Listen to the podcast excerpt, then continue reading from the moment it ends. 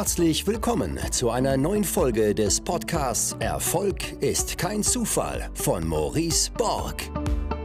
Du wirst in diesem Podcast von den Learnings erfolgreicher Unternehmer, Investoren und anderen inspirierenden Persönlichkeiten profitieren. In Experteninterviews bespricht Maurice Borg mit seinen Gästen das Wichtigste rund um die Themen Aktien, Immobilien, Steuern, Vermögensaufbau und Persönlichkeitsentwicklung. Und jetzt viel Spaß bei der neuen Folge.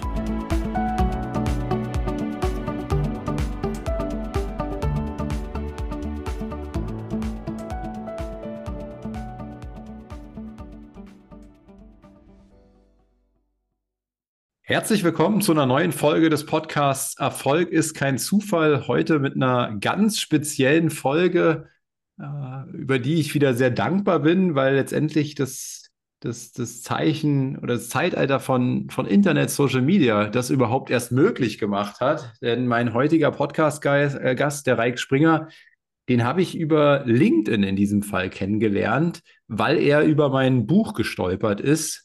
Ähm, ich habe mich gefragt, wie das überhaupt funktioniert, da ich ja in meinem Buch äh, gar kein Euro in Werbung investiert habe, sondern im Grunde nur organisch geworben habe und über euch eben, viele von euch haben immer wieder das Buch geteilt und so ist es halt immer wieder irgendwie in seinem Kosmos auch aufgeploppt und er ist drüber gestolpert.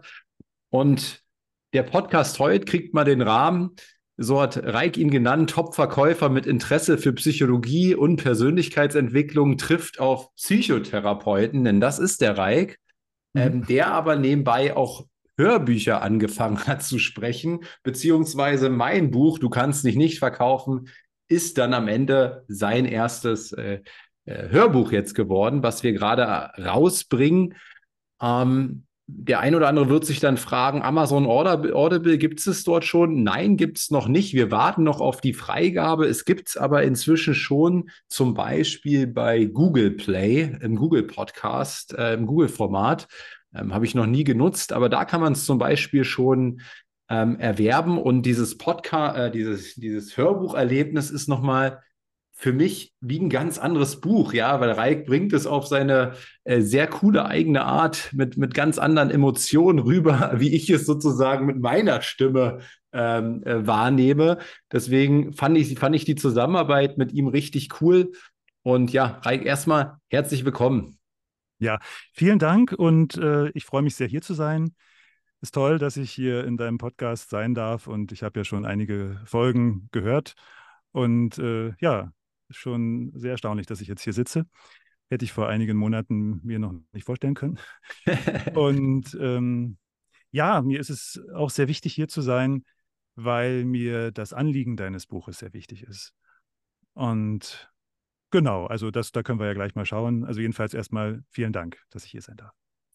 Ja, Reik, ich habe schon gerade so ein bisschen meine, meine Sicht der Dinge erklärt, wie wir uns kennengelernt haben. Also du hast mich dann angeschrieben ähm, und ich werde ja bei LinkedIn, also ich glaube, sobald du irgendwann mal Unternehmer, Geschäftsführer, irgendwas in der, in der Richtung bei LinkedIn derzeit in deinen Titel packst, kriegst du am Tag ähm, gefühlt 20 Anfragen von irgendwelchen Vertrieblern mit irgendwelchen standardisierten E-Mails, die sau schlecht sind oder Nachrichten, die sau schlecht sind, sodass ich da schon kaum mehr reingucke, weil es mich ehrlich gesagt so nervt. Und ähm, ich habe auch deine Nachricht bekommen und dachte erst mal so, hm, hm, ja, hab, ich glaube, ich habe sogar gar nicht erst mal reagiert, ja. Dann hast du irgendwie nochmal nachgefasst und äh, bist so ein Stück weit auch auf mein Buch eingegangen. Und ähm, ja, das hat mich irgendwie, äh, das fand ich irgendwie spannend. Also du als Psychotherapeut, äh, der, der mein Buch gelesen hat, ähm, der das irgendwie cool findet und immer wieder ähm, da Beispiele auch in seinem Alltag wiederfindet. Was hat dir, ähm, was ist dir da so aufgefallen oder was hat dir so gefallen generell an dem Buch? Ja, was mir an dem Buch äh, sehr gefallen hat, ist, dass es erstmal nicht äh, wie ein Psychologiebuch aussieht und äh, dass es sich an äh, viele Menschen richtet, die einerseits mit Verkauf was zu tun haben, aber du hast es ja auch deutlich schon in deinem Vorwort gesagt. Äh, es geht äh, darum, dass ja alle Menschen verkaufen und äh, auch sich verkaufen müssen, ihre Ideen ähm, und dass es somit, dass es somit äh, auch eine breite Masse erreicht. Und viele Menschen dieses Buch ähm, lesen, die wahrscheinlich nicht unbedingt ein Psychologiebuch lesen würden. Das ist erstmal diese Ebene. Und die andere Ebene ist, dass ich den Inhalt ähm, wirklich sehr gut finde hinsichtlich der Möglichkeit, eine, eine Persönlichkeitsentwicklung zu vollziehen. Ähm, es sind sehr gute Erklärungen da zu, zu wesentlichen Themen, die im Grunde in äh, jeder Psychotherapiesitzung eine Rolle spielen könnten oder auch in vielen Sitzungen auch eine Rolle spielen natürlich. Und ähm, gerade auch diese Ideen zur Verhaltensveränderung, ne? diese, diese Vorschläge, Dinge anders zu machen, auszuprobieren, auch mit deiner eindrücklichen Bitte, es auch zu tun, die sind eben sehr klar verhaltenstherapeutisch ausgerichtet. Äh, ich bin ja von der Ausrichtung her Verhaltenstherapeut und äh, freue mich darüber, wenn die Dinge nicht nur erklärt werden, sondern wenn es dann auch konkrete äh, Hinweise gibt, wie sich Verhalten ändern kann.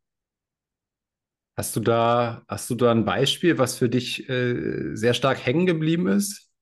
Ja, also ich denke, das ähm, betrifft im Grunde alle Kapitel. Also das ist schon sehr, sehr zielsicher von dir ausgewählt worden, finde ich.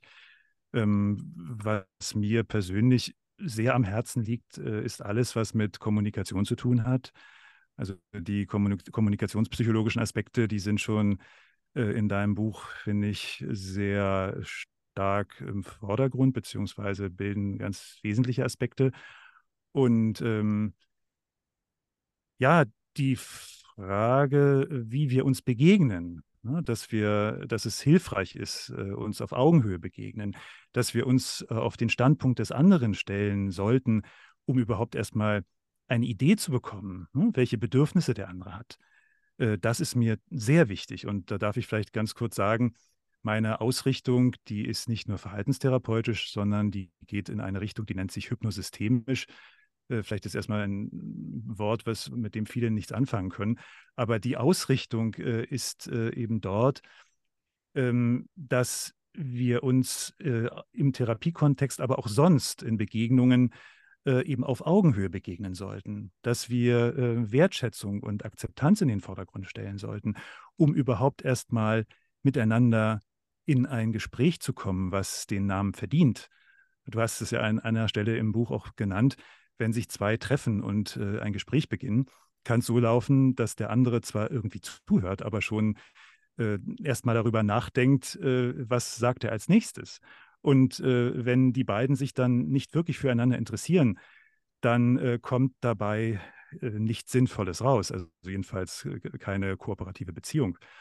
Und deshalb finde ich, für alle Lebensbereiche, also nicht nur für, für, für das therapeutische Setting, sondern wirklich für alle Lebensbereiche ist es extrem hilfreich, hm, das zu üben auch, ne? weil ich glaube, da unterliegen wir alle der Neigung, äh, erstmal auch ähm, bei unseren Argumenten zu bleiben, unser Weltbild äh, zu verfolgen. Ne? Aber wenn ich ähm, mir äh, die Möglichkeit gebe, beziehungsweise dem Gespräch die Chance gebe, mal wirklich zuzuhören und, und zu begreifen, welche Bedürfnisse stehen dahinter, welche Anliegen und auf die einzugehen, entsteht natürlich dann eine ganz andere äh, ein ganz anderer Raum, auch für Entwicklung. Mhm. Ja, ich sag's, ich habe es auch im Buch geschrieben, die, die meisten Verkäufer hören zu, um zu antworten. Richtig gute mhm. Verkäufer hören zu, um zu verstehen. Und es ist auch hier in so einem Podcast-Gespräch oft so der Fall, ne? wenn du jetzt zum Beispiel zwei Minuten etwas sagst, ja, und mhm. schon in, nach Sekunde zehn habe ich einen super Ansatzpunkt, wo ich jetzt eine Frage am liebsten stellen will, ne?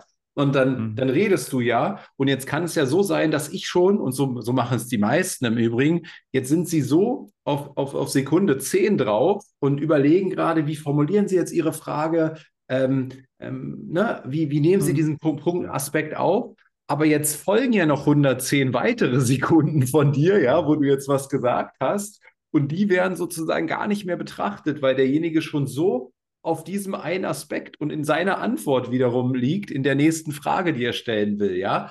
Und das ist auch im Pod Podcast hier übrigens immer, immer wieder eine gute Übung.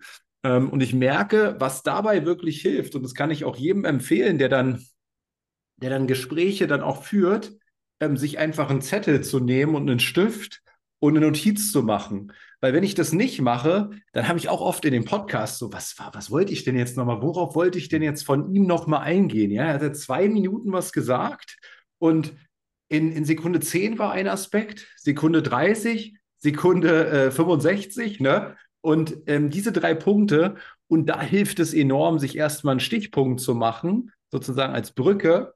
Und wenn du dann fertig bist, dann kann ich eben auf meinen Zettel gucken und sagen, okay, jetzt gehe ich auf die einzelnen Aspekte ein und stelle dazu gezielt Fragen. Also das kann ich sehr empfehlen und auch im Verkauf generell.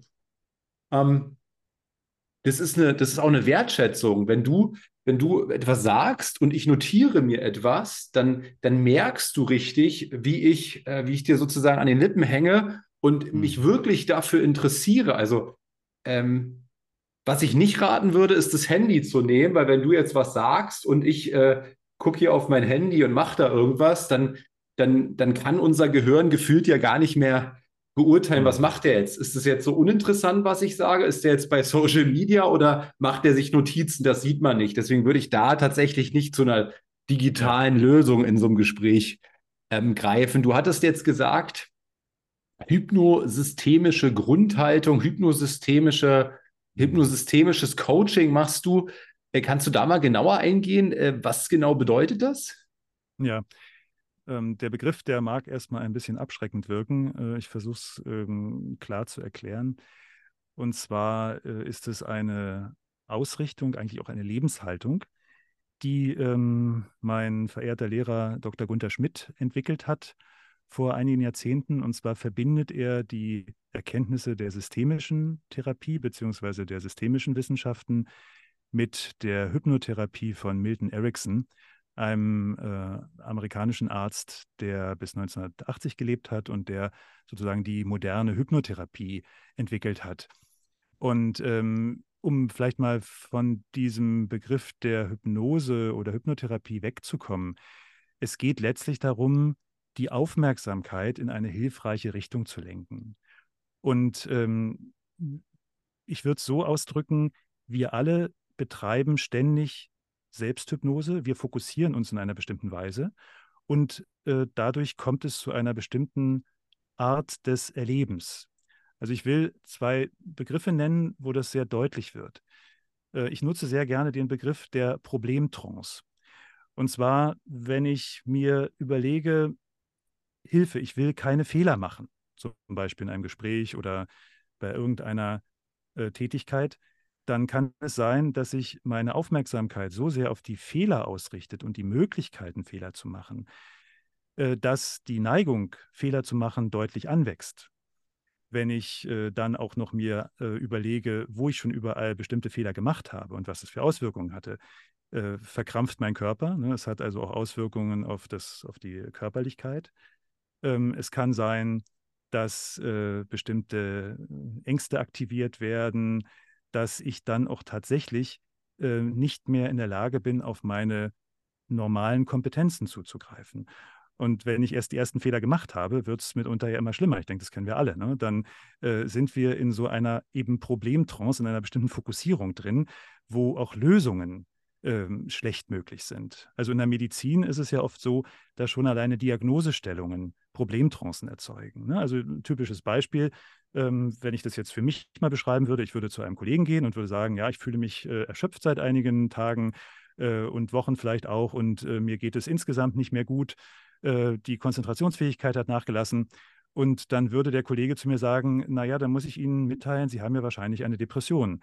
Ähm, es wird wahrscheinlich auch bei mir an der Stelle dann eine gewisse Fokussierung auf Probleme einsetzen, dass ich mir überlege, oh, äh, naja, vielleicht war mein Lachen äh, gestern gar kein richtiges Lachen mehr, sondern schon äh, eher so ein künstliches Lachen und eigentlich geht es mir schon die ganze Zeit schlecht. Äh, und auf diese Weise können schon allein Begrifflichkeiten ne, dazu führen, dass ich mich dann in eine bestimmte Schublade stecke äh, und damit dann auch Kompetenzen in der Weise für mich nicht mehr abrufbar sind. Ja, und das gibt es natürlich in allen Bereichen des Lebens. Und äh, was diese hypnosystemische Therapie oder auch dieses Coaching äh, macht, es bezieht äh, diese Aspekte ein, nämlich innere Bilder, ähm, inneres Erleben, auch ähm, die Möglichkeit, äh, zu schauen, wie reagiert mein Körper in bestimmten Situationen, um dann eben eine sogenannte Steuerposition aufzubauen. Ähm, also wenn ich zum Beispiel mir überlege, nehmen wir mal ein, ein typisches Beispiel äh, aus dem Sport. Hm? Ähm, ein Fußballspieler, ein Stürmer, äh, schießt keine Tore mehr. Wenn er dann an sich selbst zweifelt und ähm, vielleicht noch die Rückmeldung bekommt, äh, dass er ähm, ja jetzt mal endlich wieder mehr ähm, äh, sich bemühen sollte und, und äh, vielleicht auch eher negative Bewertungen damit verbunden sind, wird er in so eine Problemtrance eintreten. Wenn jetzt aber ein Mentaltrainer zum Beispiel mit ihm sich anschaut, die Filme, vielleicht auch real, ne, die, die Filme seiner Erfolge, wo er wieder eintaucht in die Tore, die er geschossen hat, in vielleicht auch ganz wichtigen Situationen, wird er wieder auch körperlichen Kontakt herstellen können ne, zu diesem Kompetenzerleben. Und es kann sein, wenn das gut läuft, dass er dann überhaupt wieder in der Lage ist, nicht nur zu wollen mental, sondern auch äh, sozusagen, dass sein System wieder überhaupt ihm die Möglichkeit gibt, erfolgreich zu sein.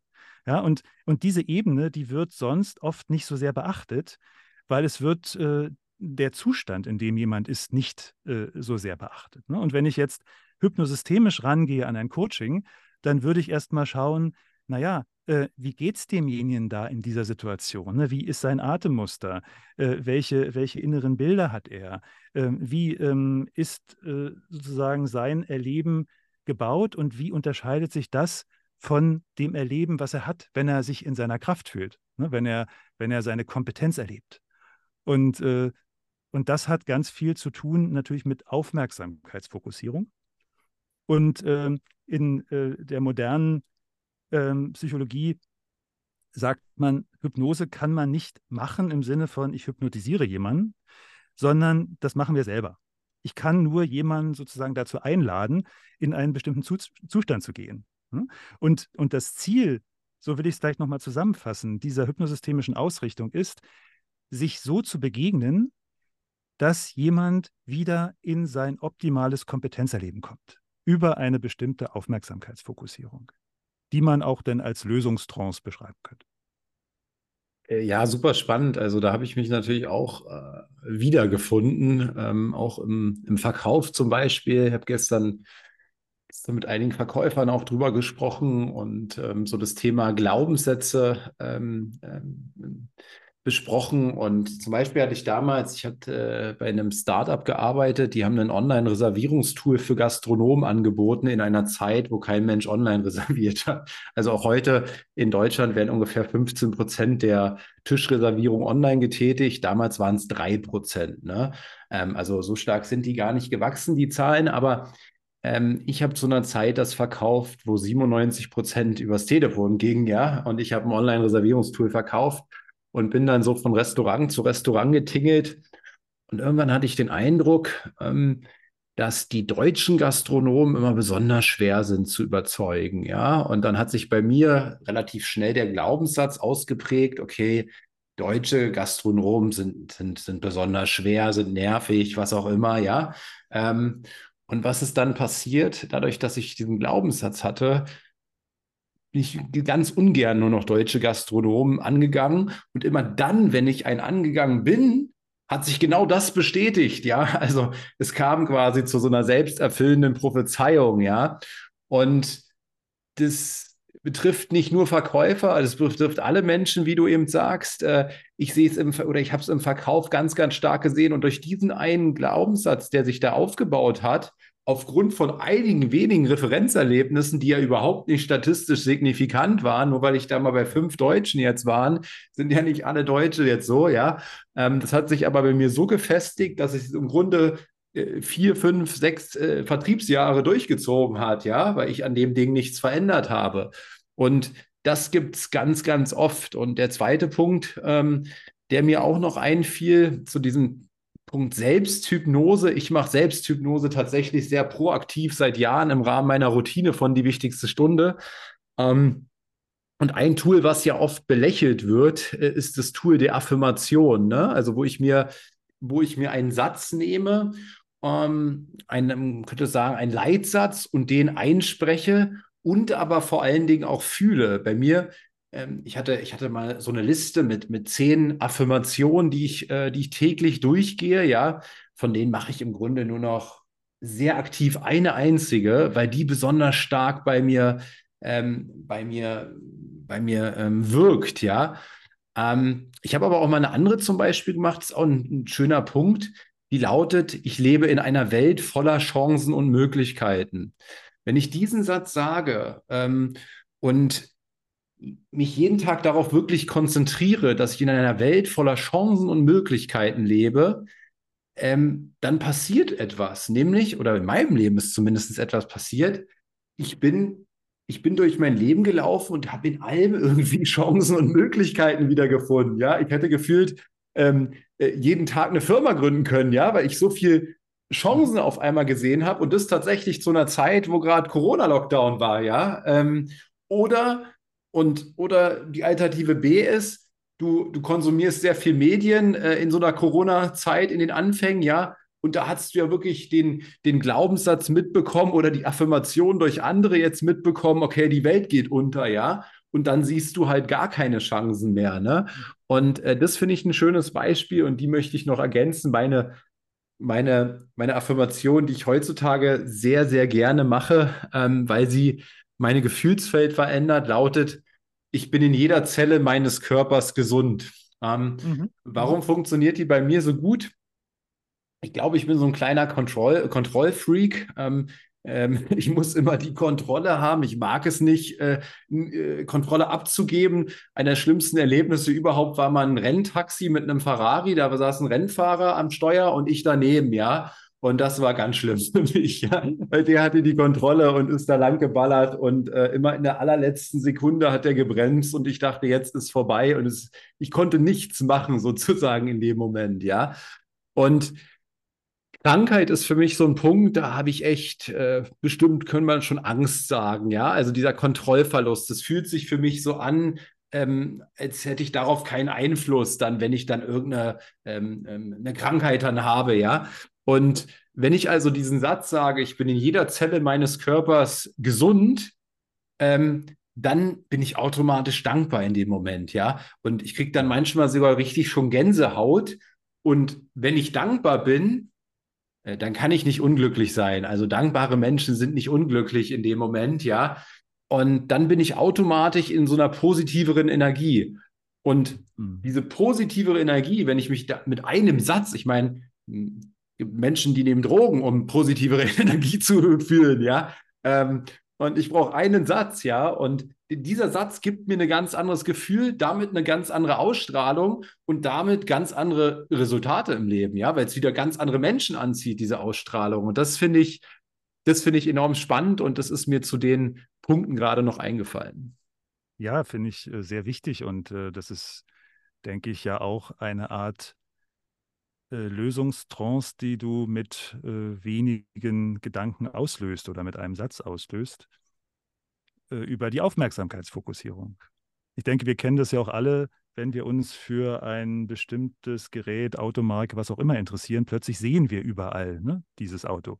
Also kenne ich zum Beispiel, ne, weil die Aufmerksamkeit äh, ja eben sehr selektiv ausgerichtet ist und äh, wir eben ganz viele Informationen normalerweise nicht bewusst wahrnehmen. Und was ich sagen kann zu dieser, äh, zu diesen Affirmationen, ja, ich denke, das sind sehr wirksame Selbsthypnosen, die sich ja teilweise dann über einen längeren Zeitraum auch konditionieren. Also man kennt es ja auch aus der, äh, aus der Medizin, aus der Therapie, äh, wenn Leute zum Beispiel autogenes Training machen oder die sogenannte progressive Muskelentspannung.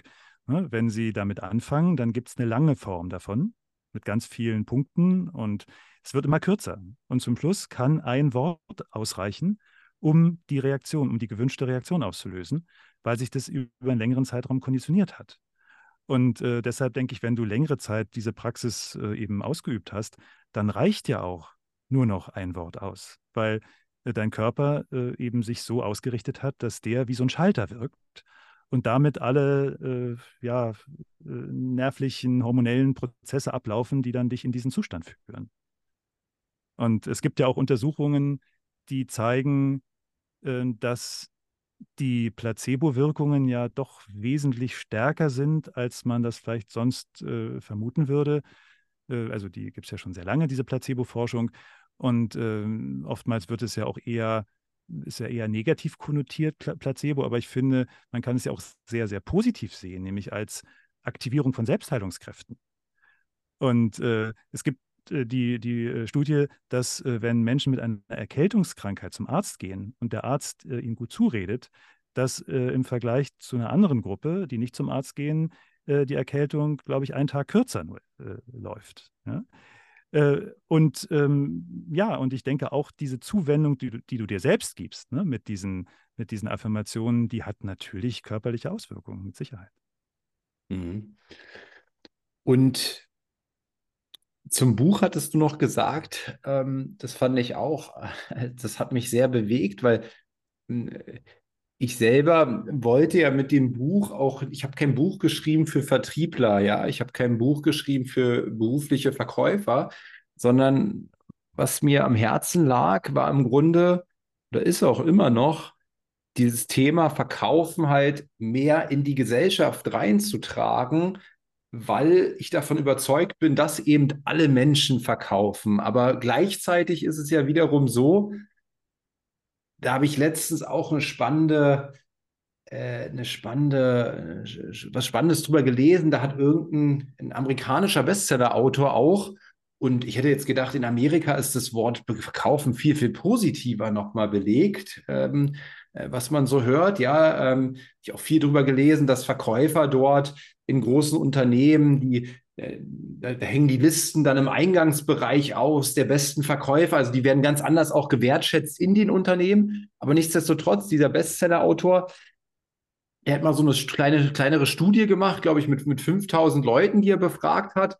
Und ähm, gefragt, was, was taucht auf, in, in, woran denkst du sofort, wenn du den Begriff verkaufen denkst, ja? Und dabei kamen so viele negative Wörter, ja, äh, zum Tragen. Ich glaube, von den Top 25 waren 23 negativ, ja, also so, so krass. Und wenn das schon in Amerika der Fall ist, dann würde ich mal behaupten, in Deutschland wäre das 25 von 25 negativ, ja. Also es gibt, es gibt so gesellschaftlich ähm, glaube ich, ganz, ganz wenig äh, Positives zum Thema Verkaufen. Und das führt wiederum dazu, dass sich eben niemand mit der Fähigkeit zu verkaufen beschäftigt. Und das halte ich für einen brutalen Fehler, weil diese Fähigkeit dein Leben in ganz, ganz vielen Bereichen schlichtweg vereinfachen kann. Ja, weil eben für mich dazugehört zum Thema Verkaufen, dass du und deswegen ähm, ja das, was du auch einstiegs gesagt hast oder diesen Frame gegeben hast hier für diesen Podcast,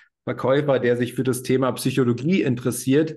Naja, ähm, es ist tatsächlich so, äh, dass ich mich irgendwann sehr stark angefangen habe, zum Thema Psychologie zu interessieren, weil was ist Verkaufen?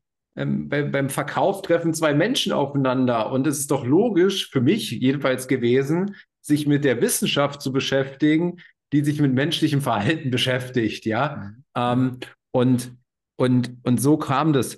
Wie kannst du da nochmal näher drauf eingehen? Wo hast du diese Aspekte gesehen ähm, zum Thema Gesellschaft und dem Buch?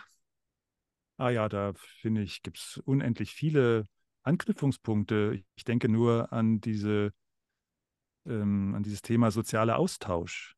Also du hattest ja öfter mal äh, gesprochen, was mich erstmal sehr amüsiert hat, äh, äh, von Sozialakquise. Ja. Und ähm, ich denke, gerade wenn man Partnerschaften sich anschaut, Freundschaften, Ehen, dann ist ja sozialer Austausch extrem wichtig. Und auch in modernen Paartherapien spielt das eine sehr große Rolle. Da wird ja auch von Beziehungskonten gesprochen. Und ähm, ich wollte aber noch vorher auf einen anderen Aspekt eingehen, der ganz mhm. viel auch wieder zu tun hat mit, äh, mit einer Art Selbsthypnose, nämlich wie Begriffe uns hypnotisieren. Ähm, Diagnosen, aber auch ein Begriff wie Verkaufen. Ja, wenn wir uns jetzt mal überlegen, dass Menschen diesen Begriff Verkaufen oder Verkäufer verbinden mit ihren persönlichen Erfahrungen von schlechten Verkäufern, äh, dann äh, wird es ganz schwer sein, diesen Begriff zu entkoppeln von diesen Erfahrungen. Äh, jetzt ist es sicherlich sehr mühevoll, andere Begriffe zu finden, aber ich denke, wir merken sofort die Auswirkungen, wenn wir sprechen von sozialem Austausch. Wenn wir sagen, äh, wir schaffen eine Win-Win-Situation, äh, indem ich dem einen was gebe und äh, von dem was bekomme. Im Grunde ne, eine Beschreibung von Verkaufen. Aber es führt raus aus der Problemtrance äh, eben schmieriger Verkäufer. Ne, so, stimmt, ja. Hast, ne? ja. Und ich finde es mal wichtig, nochmal zu sagen, weil äh, ich erlebe das in vielen äh, Gesprächen mit, mit Leuten, dass es teilweise extrem schwierig ist, äh, einen Begriff neu zu besetzen. Und dann nehme ich lieber einen anderen, wenn es irgendwie geht. Ja, und das einfach, denke ich, ist auch nochmal wichtig, um äh, ja, das auch äh, zu verstehen, warum teilweise bestimmte äh, Mauern so schwer zu durchbrechen sind. Ja, weil, weil sozusagen ein, ein ganzes Erlebensnetzwerk von persönlichen Erfahrungen dranhängt an diesem Begriff. Und äh, genau, also das, das war der Stenker, war mir bloß nochmal noch mal wichtig. Ja, cool, ja. Hast, aber ähm, hast du recht, ja, ja, genau. Ich habe auch mal ein, ein, ein, Buch dazu gelesen äh, von Tony Robbins, der auch sehr stark äh, davon spricht, Robbins Power-Prinzip, ähm, was unsere Sprache für Auswirkungen auf ja. uns eben hat. Ne? Und ähm, da zeigt er in dem Buch auf Deutsch ist die Übersetzung nicht ganz, ganz so gut, denke ich, weil ähm, die Übersetzung da nicht so ganz passen, aber ähm, wie man im Grunde verschiedenste Worte wechselt und dadurch ein ganz anderes Gefühl im Leben hat. Ne? Also mhm. ähm, zum Beispiel sowas wie Problem zur Herausforderung macht mhm. und so weiter. Ne? Also da gibt es ja einige äh, klassische Beispiele, aber ja, finde ich, finde ich auch ein sehr spannendes Thema. Ja, diesen, zu diesem Thema fällt mir auch immer ein, das Modell der ehelichen Stabilität, so nennt sich das von einem Herrn Gottman. Und er hat dieses Modell, glaube ich, 1994 veröffentlicht. Und da geht es darum, wann Ehen oder eben intime Beziehungen stabil sind. Und er bezieht sich da auf die Rückmeldungen, die sich die Partner geben. Und da ist es so, wenn jemand fünf positive Äußerungen tätigt, dann wird damit etwa eine negative Äußerung neutralisiert. Und äh, in Zeiten der Verliebtheit, naja, das denke ich, wissen wir ja alle, da ist dieses Verhältnis ja extrem hoch. Weiß ich nicht, vielleicht 100 zu 1 oder 100 zu 0.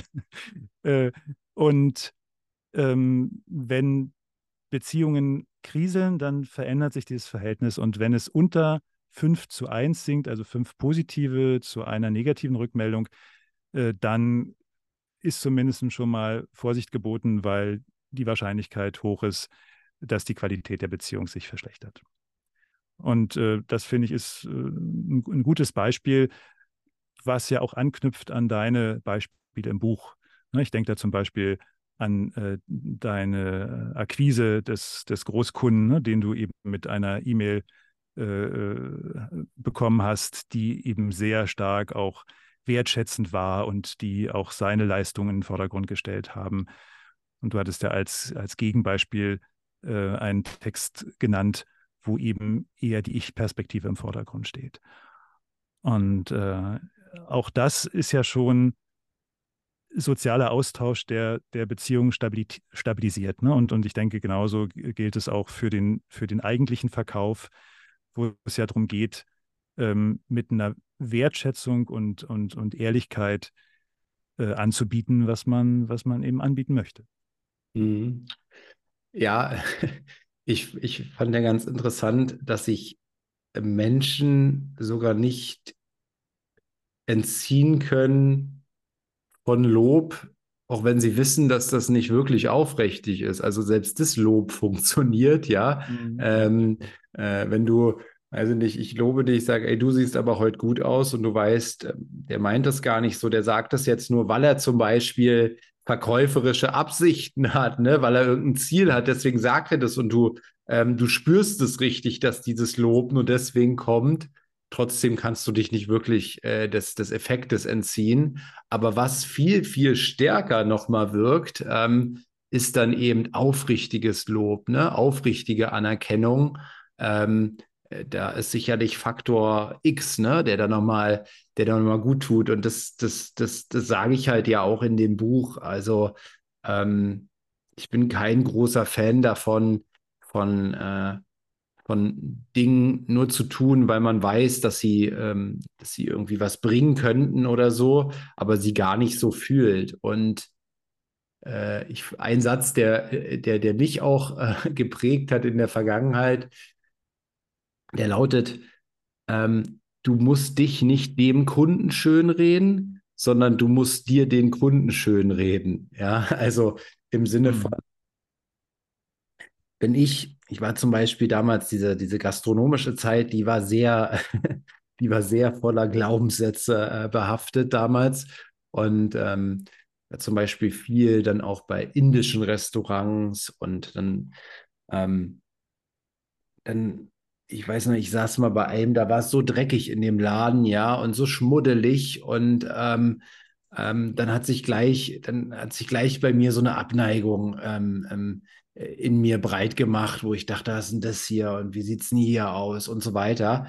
Aber wenn du so schnell urteilst über jemanden und so negativ urteilst mhm. über jemanden, hm, dann wird es schwer, ihn, äh, ihn irgendwie äh, zu überzeugen, für was auch immer, ja, weil wir Menschen, ähm, wir haben eben alle äh, feine Sensoren, ähm, denke ich.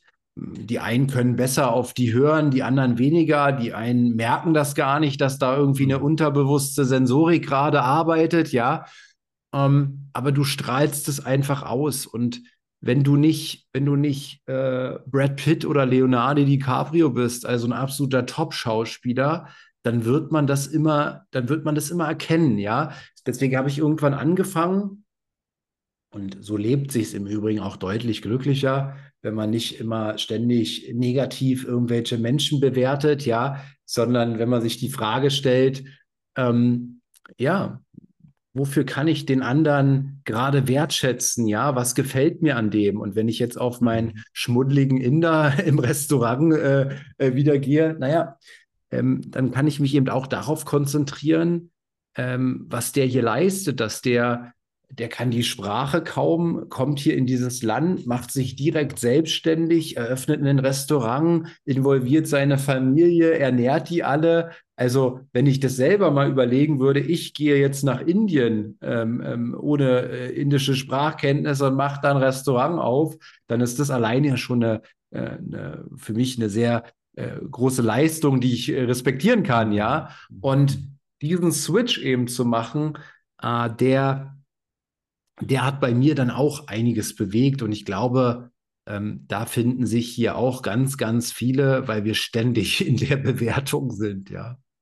Mhm. Ja, also ich denke auch, das ist ein Beitrag zur Gesundheitsförderung letztlich auch, ne? weil in dem Moment, wo ich mich auch auf die positiven Aspekte meines Gegenübers fokussieren kann, entwickelt sich in meinem Körper ja auch eine Entspannung beziehungsweise äh, ein anderes Erleben. Na, da sind wir wieder auf dieser äh, Ebene, die man als, als Trance bezeichnen könnte, aber ich sage mal Auswirkungen von Aufmerksamkeitsfokussierung. Und da möchte ich den Bogen auch nochmal ein bisschen weiterspannen. Das ist auch das, was ich äh, an deinem Buch äh, so wichtig finde. Es ist ein Beitrag zur Gesundheitsförderung, weil die Überlegungen und auch deine deine Hinweise zur Verhaltensänderung aus meiner Sicht zu einer Verbesserung der Lebensqualität führen. Ne, und, und das ist, finde ich, ein Aspekt davon. Äh, ich meine, ich kann äh, immer im Kontakt mit anderen mich auf die Defizite fokussieren. Und so sind wir ja meistens auch erstmal ausgerichtet, ne, aufgrund von Erziehung, aufgrund bestimmter Einflüsse. Äh, und dann komme ich relativ schnell in Bewertungen, die nicht sonderlich freundlich sind. Ne? Dann fange ich möglicherweise an zu kämpfen. Der andere kämpft mit mir. Ne? Ich komme unter Stress. Und dieser Stress hat wiederum gesundheitliche Auswirkungen. Ne? Der könnte dann eben wiederum auch, wenn es so ein Grundprinzip ist, zum Burnout führen. Das ist ja letztlich dann, finde ich, auch für Verkäufer wahrscheinlich ein wichtiger Punkt, Burnout zu verhindern. Eben dafür zu sorgen, dass sie sich nicht ständig ärgern über bestimmte Begegnungen, sondern äh, schauen, äh, wie lässt sich die Tür aufmachen zu, zu einer äh, kooperativen Zusammenarbeit. Und das finde ich eben äh, Gold wert, was du sagst, eben insgesamt für die Gesellschaft, eben nicht auf die Defizite zu schauen, sondern zu schauen, wo gibt es denn einen Berührungspunkt? Das hast du ja auch in einem Kapitel ähm, gesagt, ne? wenn ich eben mehr über mich äh, preisgebe, dann ist die Wahrscheinlichkeit natürlich größer, dass der andere auch an sich ankoppeln kann, dass es irgendwelche Gemeinsamkeiten gibt. Na, wenn man erstmal nur die Defizite sich anschaut oder die Unterschiede sich anschaut, dann äh, könnte man sagen, naja, mit dem möchte ich nicht mehr Zeit verbringen als nur unbedingt nötig. Aber wenn plötzlich ein gemeinsamer äh, ein gemeinsames äh, Erleben äh, entsteht, ja, weil man ein ähnliches Hobby hat oder weil vielleicht irgendeine Erfahrung äh, ähnlich ist, plötzlich kann man darüber ins Gespräch kommen. Plötzlich kommen Emotionen zustande, ne, die, die zu einer, vielleicht sogar zu einer Art Verbundenheit führen. Und, und der Raum geht auf für Kooperation und, und es entstehen Chancen. Ja, und, und so sind, äh, und das könnte man sicher auch dann in, auch möglicherweise in weiteren äh, Folgen äh, des Podcasts besprechen, in welcher Weise eben bestimmte Verhaltensänderungen oder, oder Persönlichkeitsentwicklungen dazu führen, dass die Lebensqualität sich verbessert. Mhm. Ja, das ist, äh, das, das, das finde ich, finde ich einen sehr, sehr spannenden Punkt. Ähm, mit der, mit der Vorstellung im Übrigen auch ein. Ich hatte mal einen, einen, einen Podcast gemacht mit, äh, mit Christian, der hat das Buch geschrieben, Erfolgsfaktor Zufall. Und der hat, der hat nämlich untersucht, ähm, und das, das trifft ja ganz gut auf den Podcast hier auch zu, Erfolg ist kein Zufall, ja. Ähm, und er hat eben zum Beispiel so eine Vorstellung untersucht. Natürlich kann mich vorstellen und sagen, ich bin Maurice aus Berlin und bin Unternehmer wer bist du? So, jetzt gebe ich natürlich wenig Punkte, wo wir jetzt Gemeinsamkeiten haben könnten. Ne? Okay, vielleicht bist du auch aus Berlin, dann haben wir da schon mal eine Verbundenheit. Das wäre jetzt ein Aspekt, okay. Ähm, dann sage ich meinen Namen. Gut, wenn, du jetzt auch den Namen hast, hätten wir da auch eine Verbundenheit, ja. Ähm, und Unternehmer, ja gut, das sagt jetzt auch relativ wenig. Vielleicht bist du auch Unternehmer, hätten wir vielleicht auch eine Verbundenheit. Aber am Ende eben dort mehr, mehr Anknüpfungspunkte einfach in einer ein, einfachen Vorstellung ähm, ähm, zu bieten. Ne? Also was könnte, was könnte ich jetzt sagen? Ne? Ich könnte zum Beispiel sagen, ähm, ich bin Unternehmer mit, mit dem Schwerpunkt auf das Thema Netzwerk, weil ich erkannt habe, dass Netzwerk, dass das Thema Umfeld einer der stärksten ähm, Wachstumshebel für, für Menschen ist. Und das, dafür brenne ich. Und deswegen habe ich mich als Unternehmer darauf spezialisiert. Außerdem bin ich Autor des Buches Du kannst nicht nicht verkaufen, weil ich glaube, dass in unserer Gesellschaft der Begriff Verkaufen so negativ behaftet ist, ja. Und im Übrigen bin ich auch noch Familienvater eines zweijährigen äh, Kindes und betreibe leidenschaftlich gerne einen Podcast, um den es um Erfolg geht, denn Erfolg hat so viele unterschiedliche Facetten. Und jetzt hätte ich schon mal viel, viel mehrere Aspekte gebracht, wo du gegebenenfalls eingreifen kannst. Ach, das ist ja spannend. Podcast, ich bin, äh, ich, ich, ich bin Hörbuchsprecher, ja. Ähm, und du hast ein Buch, ach klasse, lass doch mal über dein Buch sprechen. Ich habe schon mehrere Bücher aufgenommen, ne? Und so, ähm, so entwickeln sich dann auch auf einmal diese Gemeinsamkeiten. Und ja, ich glaube, jeder kennt das auch wenn man auf so einer Party ist und dann äh, vielleicht ist man, geht man mit seiner Frau auf eine Party, da kennt man keinen, dann spricht man mit einem und auf einmal sagt der, weiß ich nicht, ich spiele auch, ich bin auch im Fußballverein, du bist auch im Fußballverein und auf einmal dreht sich so dieses Gespräch, was vorher so total steif war. Auf einmal hat man so ein Thema und ähm, rückt so richtig näher zusammen. Man merkt es auch, auch körperlich, ja. Auf einmal gehen beide so einen Schritt aufeinander zu und reden ach komm, lass mal hier hingehen, ja, lass mal in Ruhe darüber sprechen, über dieses Thema. Ne? Also ähm, das finde ich, find ich super spannend und das war aus dem Podcast tatsächlich auch ein, ein sehr, sehr äh, cooles Learning, was jeder hier auch umsetzen kann, nämlich an seiner eigenen Vorstellung zu arbeiten, indem er mehrere Aspekte reinbringt, wo es gegebenenfalls eine Gemeinsamkeit oder wo der Erfolgsfaktor Zufall dann, so hat Christian es genannt, wo der Erfolgsfaktor Zufall dann auch mal zuschlagen kann, ja. Mhm. Ja. Mhm. Und das Thema, das fand ich ja natürlich auch ein, ein krasses Lob jetzt von dir, ähm, dass es sozusagen sehr positiven Einfluss auf die Gesundheit ähm, nehmen kann. Ähm, was du in meinem Buch gelesen hast, wo, wo hast du da noch Aspekte für? Also letztlich ähm, zur, An zur Beantwortung der Frage würde ich kurz auf dieses Konzept Salutogenese eingehen. Das ist ja praktisch die Frage, wie Gesundheit entsteht. Und ähm, ich sage es mal kurz, äh, es gibt dazu Erkenntnisse, dass Gesundheit gefördert wird durch bestimmte Glaubenssätze. Einen davon hast du übrigens ja erst auch benutzt, fast in dieser Art. Äh, äh, also erstens, ich erlebe das, was ich gerade in meinem Leben habe, als verstehbar. Ne, das ist nicht irgendein nebulöses Etwas, irgendein Geschehen, sondern ich, ich verstehe, was da läuft. Zweitens, ich habe genügend Ressourcen, um die Herausforderungen zu bewältigen, die mir das Leben stellt. Und drittens, ich erlebe das als sinnhaft, was ich da tue. Ne, du bist erst eingegangen auf die Herausforderung, ne, dass du genügend Möglichkeiten hast, die Herausforderungen zu bewältigen. Und ähm, da gibt es äh, vielleicht ganz kurz auch eine, eine sehr äh, interessante Studie, die die Fachwelt überrascht hat. Äh, Anfang dieses Jahrhunderts wurden äh, Nonnen untersucht, ähm, über 600 Nonnen im Alter von 75 bis 106 Jahre alt in Amerika mit bildgebenden Verfahren und äh, viele von denen hatten die Zeichen einer klassischen Demenz, aber sie waren nicht dement ne, vom Verhalten her. Und das war sehr überraschend. Und dann hat man versucht rauszubekommen, was wohl der Unterschied wäre. Und ähm, eine Idee dazu war, dass gerade Nonnen mit ihren Glaubenssätzen ähm, diese ähm, Haltung haben vielfach, nämlich dass ähm, sie verstehen, was da im Leben Bedeutung hat, also ein bestimmtes Wertesystem, dass sie in der Lage sind, diese Herausforderungen zu bewältigen, die ihnen äh, gestellt werden und dass sie eben, was sie tun, als sinnhaft erleben.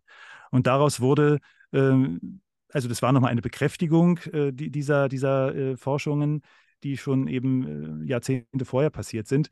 Ähm, der Gedanke jedenfalls ist, dass in dem Moment, wo wir die Welt als verstehbar, als äh, händelbar und als sinnhaft erleben, unsere Gesundheit wächst. Ne? Auf äh, körperlicher, psychischer Ebene muss man ja auch nicht trennen.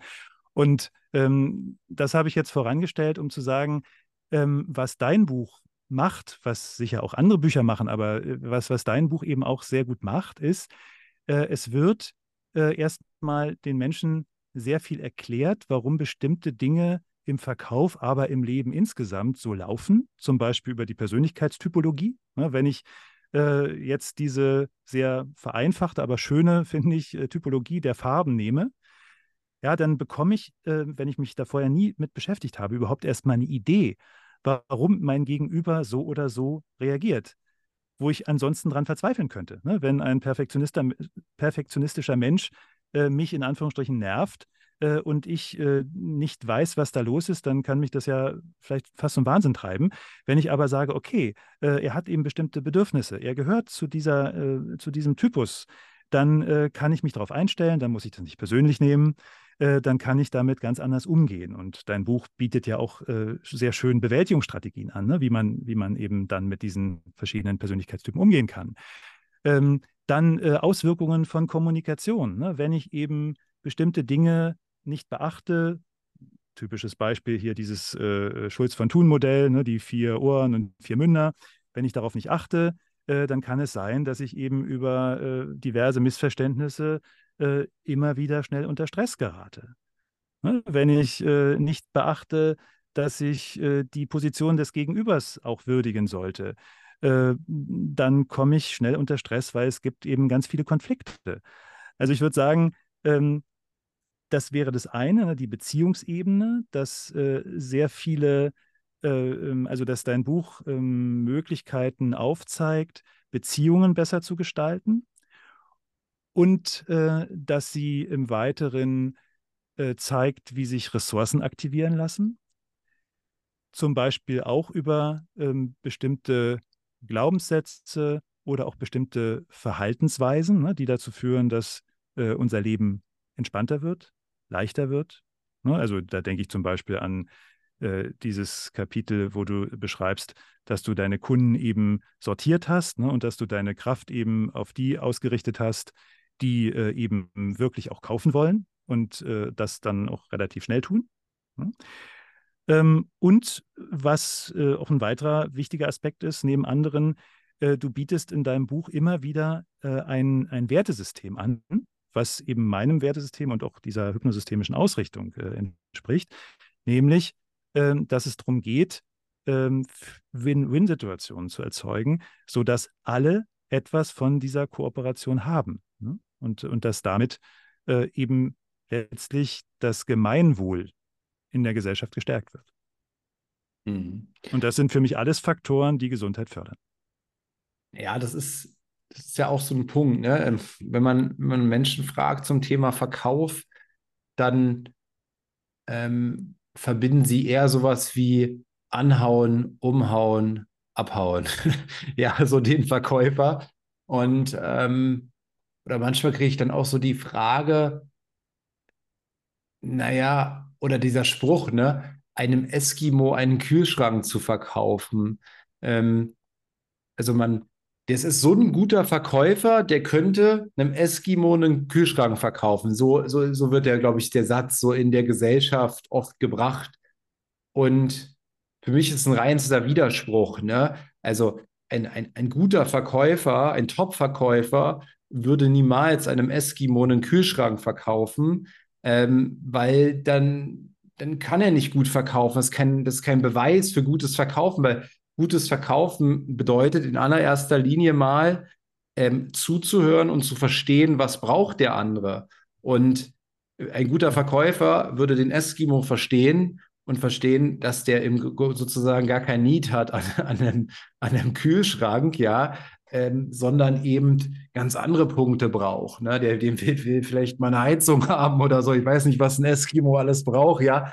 Ähm, aber das würde einen guten Verkäufer ausmachen. Und am Ende kommt immer alles zurück. Ähm, das habe ich ganz, ganz stark auch gemerkt. Ne? Du sicherlich auch. Äh, und das ist ja auch normal, ja. Du bist dann irgendwann ähm, im Verkauf, wenn du sehr stark provisionsgetrieben bist und dann, dann bist du in so einer Situation, ach, den mache ich trotzdem den Vertrag mit denen und jeder wird wahrscheinlich diese Erfahrung mal sammeln, der im Verkauf arbeitet. Aber ich habe für mich einfach gemerkt, sowas kommt immer wieder zurück. Und es ist manchmal viel, viel sinnvoller zu sagen, okay, wir haben jetzt 20 Minuten miteinander gesprochen. Wir merken schon an dieser Stelle, ich kann dir hier einfach gar nicht weiterhelfen, weil du brauchst, ähm, ähm, du brauchst noch gar kein Auto, weil du erstmal deinen Führerschein machen musst. Hier hast du die Nummer von einer guten Fahrschule in Berlin. Das ist ein Freund von mir, der macht das besonders gut. Dann geht er meinetwegen zu dieser Fahrschule, macht seinen Führerschein, hat einen richtig coolen Fahrlehrer und kommt dann zu mir und kauft ein Auto. Ne? Ganz, der kommt automatisch dann zurück und dem, dem brauche ich dann sozusagen nichts verkaufen in diesem negativen Sinne, sondern der kauft dann bei mir.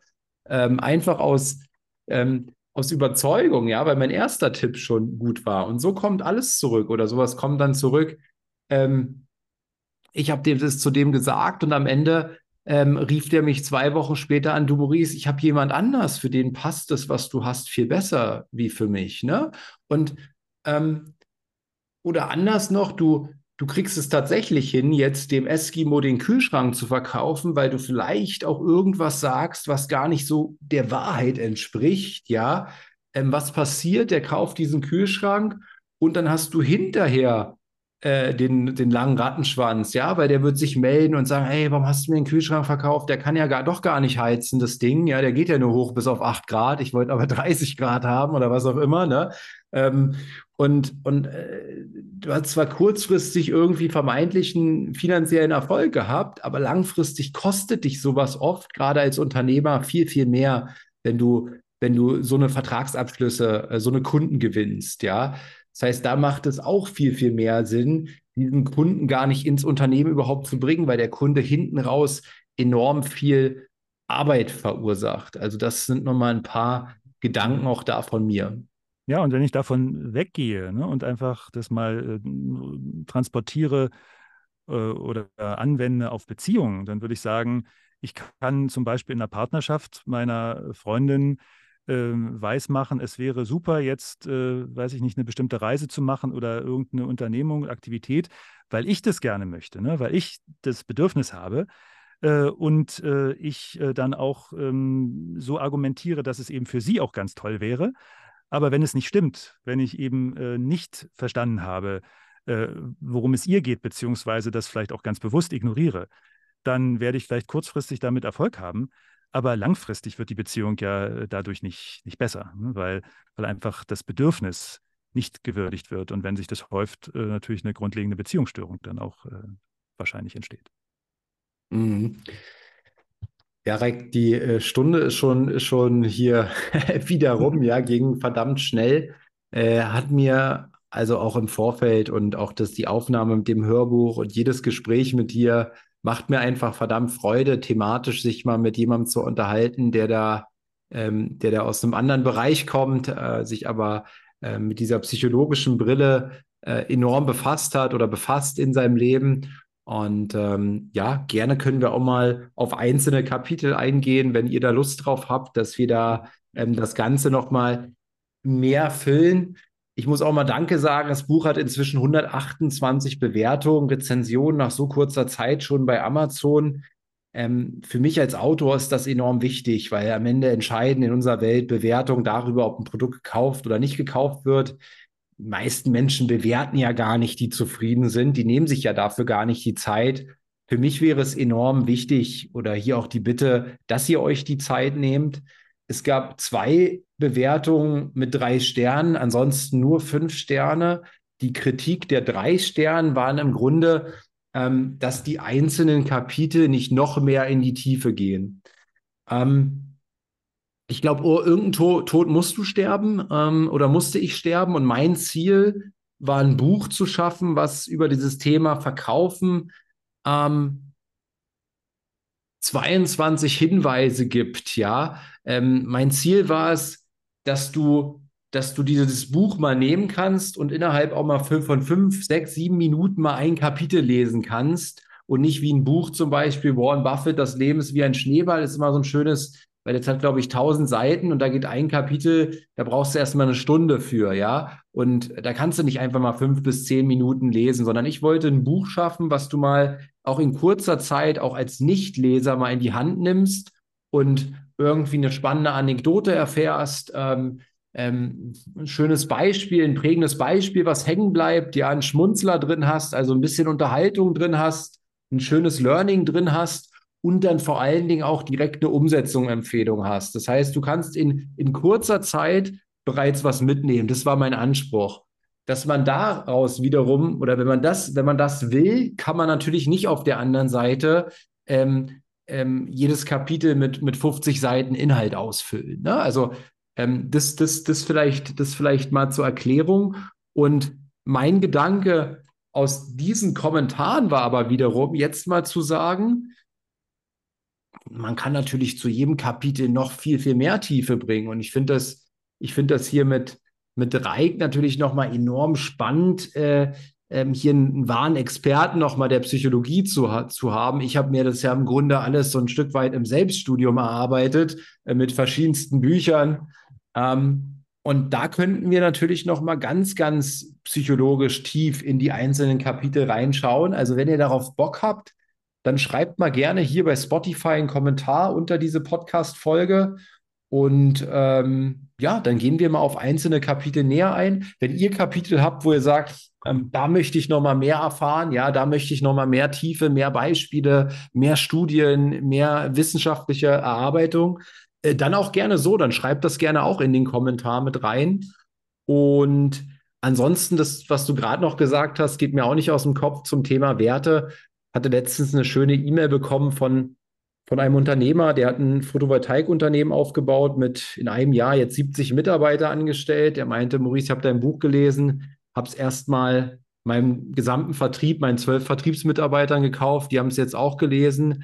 Und ich will, dass du dafür sorgen, sorgst, dass die mit genau diesen Werten unser Photovoltaikangebot vertreiben. Können wir da irgendwie zusammenkommen, ja? Und das hat mich, das hat mich eben auch wirklich geehrt, weil wie du es auch ähm, verstanden hast, das Buch, so will ich es eben auch ähm, rüberbringen. Ich glaube, dass wirklich erfolgreiche Verkäufer eben über Werte wie Ehrlichkeit, Aufrichtigkeit, Authentizität, Offenheit, Direktheit verkaufen und nicht über ähm, ja, diese, ganzen, diese ganze negative Palette. Und ja, sage erstmal Danke. Danke an dich, äh, Reik, dass du heute mein Gast Danke. warst. Und vielleicht bis ganz bald. Vielen herzlichen Dank an dich und vielen Dank an alle da draußen. Und für euch noch die Bitte, den Podcast zu bewerten. Das sage ich ja auch jedes Mal und ihn zu teilen. Und ansonsten bis zur nächsten Folge. Ciao, ciao. Das war eine weitere Folge des Podcasts Erfolg ist kein Zufall von Maurice Borg. Bitte nimm dir eine Minute und unterstütze uns mit einer Bewertung. Folge Maurice Borg bei Instagram und profitiere von seinen täglichen Buchausschnitten aus den besten Büchern unserer Zeit. Sein Profilname ist mb-maurice-borg.